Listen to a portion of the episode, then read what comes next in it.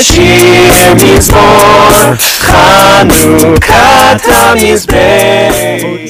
Hanukkah Bethlehem, luz do mundo. Lucas 1, 31 a 35. Eis que conceberás e darás à luz um filho, a quem chamarás pelo nome de Jesus. Esse será grande e será chamado Filho do Altíssimo. Deus, o Senhor, lhe dará o trono de Davi, seu pai. ele reinará para sempre sobre a casa de Jacó, e o seu reinado não terá fim. Então disse Maria ao anjo: Como será isso? Pois não tenho relação com homem algum. Respondeu-lhe o anjo: Descerá sobre ti o Espírito Santo, e o poder do Altíssimo te envolverá com a sua sombra. Por isso, também o ente santo que há de nascer será chamado Filho de Deus. Jesus não nasceu em dezembro. Calma. Quando Jesus deu início ao seu ministério, indo até João, que batizava no Rio Jordão, pregando no deserto sobre arrependimento e arrebatando multidões que lhe saíam ao encontro, vindo de muitas cidades para ouvi-lo. Assim como Jesus, João iniciou também o seu ministério seis meses antes, quando completou 30 anos, época em que os sacerdotes davam início ao seu serviço a Deus.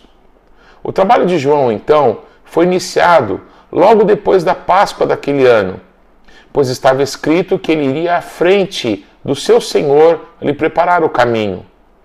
João foi, depois de algum tempo, procurado por Jesus, logo depois da festa de tabernáculos, quando Jesus, voltando de Jerusalém, foi até o Jordão. Quando isso? Aproximadamente seis meses depois. Era a diferença da gestação de Isabel e Maria, seis meses. Jesus desenvolve o seu ministério então por mais três anos, coisa que João não fez, sendo morto por ordem de Herodes, talvez pouco mais de um ano depois de seu início. Jesus, em sua última festa de tabernáculos, já com 33 anos de idade, estando em Jerusalém, no tanque de Siloé, declarou: Aquele que tem sede, vem a mim e beba, pois do seu interior fluirão rios de água viva. João, discípulo de Jesus, autor de um dos evangelhos, ao comentar essa declaração do Mestre, disse que isso foi dito por conta do Espírito Santo, que ainda não havia vindo sobre todos.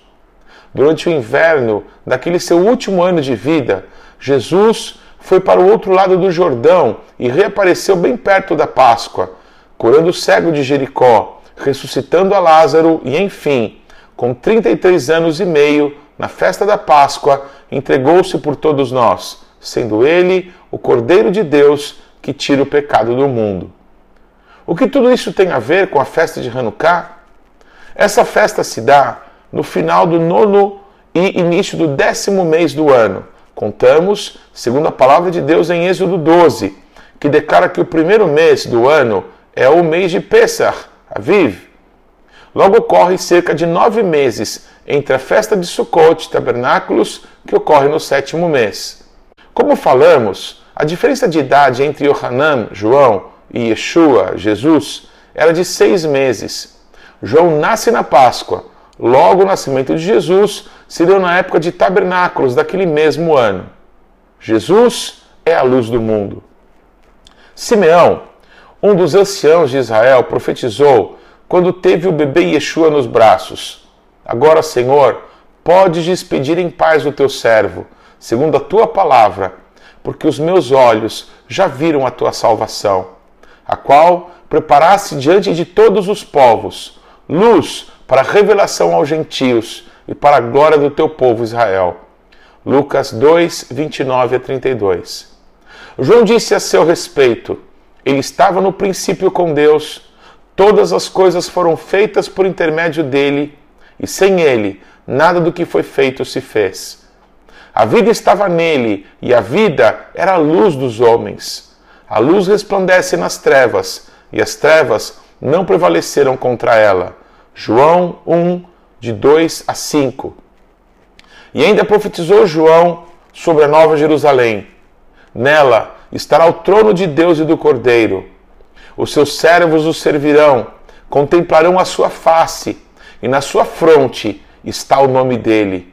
Então Já não haverá noite, nem precisam eles de luz de candeia, nem da luz do sol, porque o Senhor Deus brilhará sobre eles e reinarão pelos séculos dos séculos. Apocalipse 22, de 2 a 5. É muito provável que durante uma festa de Hanukkah, o arcanjo Gabriel, o anjo da revelação de Deus, tenha visitado a Miriam, Maria, uma das virgens de Israel, da casa de Davi, para anunciar que nela seria gerado o Filho de Deus.